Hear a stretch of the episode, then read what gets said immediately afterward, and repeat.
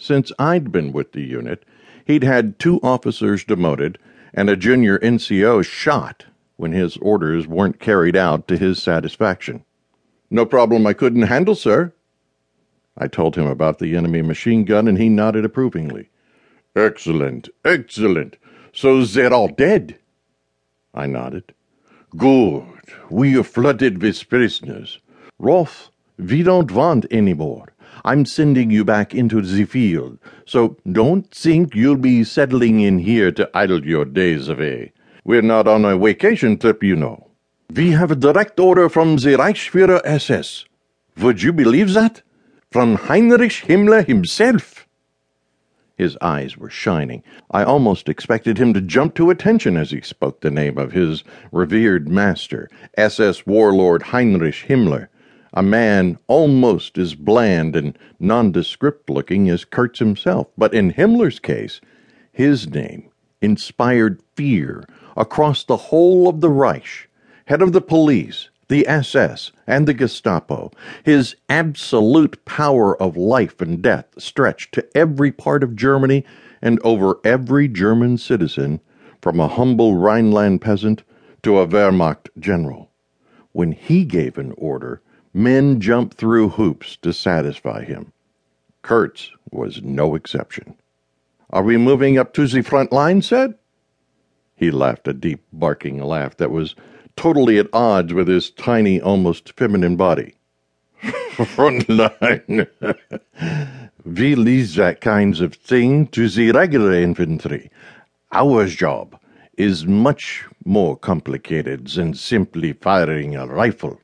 He smiled at the idea of his elite troopers being used simply to fight a war. The Reichsfuhrer has uncovered the location of a hoard of Christian relics hidden in a church in the town of Karabinovska. Are you aware that Reichsfuhrer Himmler believes some of these sacred artifacts and documents may unlock the key to real power?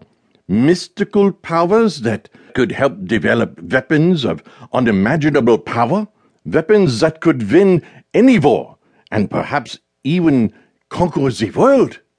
His eyes were glazed over as he spoke doubtless savoring the awesome potential of these relics.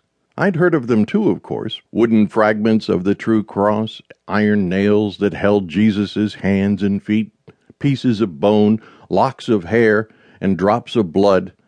They had one thing in common most people of intelligence knew they were all as bogus as the prophecies of Nostradamus. I had to work hard to keep a straight face. That's very remarkable, sir.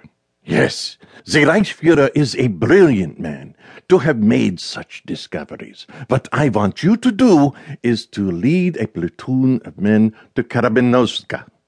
Take possession of these relics before anyone else does, and get them safely back here to be sent to Berlin. Is that clear? I nodded. It seemed simple enough.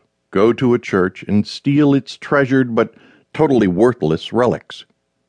Here, I'll show you where it is on the map. He stood up to look at the map on the wall behind his desk. He wasn't much taller standing up than sitting down, and as usual, I had to work hard not to smile. He picked up a wooden stick and pointed. Here, this is Karabinovska. It's about fifty kilometers east of here, and I understand the ground you will need to cross is very marshy. You will have to take that into account. I imagine you'll travel there on foot. Sir, is this map out of date? He looked puzzled. Out of date? Certainly not. Why would you think that? Because it appears to me that Karabinovska is behind enemy lines. Of course it's behind enemy lines, but they're only Russians, Obersturmführer. You should be able to handle them. If it wasn't behind enemy lines, I could send a clerk to fetch the relics. Can you handle it or not, Roth? He was looking up at me with that white, killing face of his, hard and pitiless. He was nothing to smile about now. It was the face I'd seen him wear when he'd sent men to their death, the face of a cold, psychotic executioner. Of course, sir. I'll leave straight away.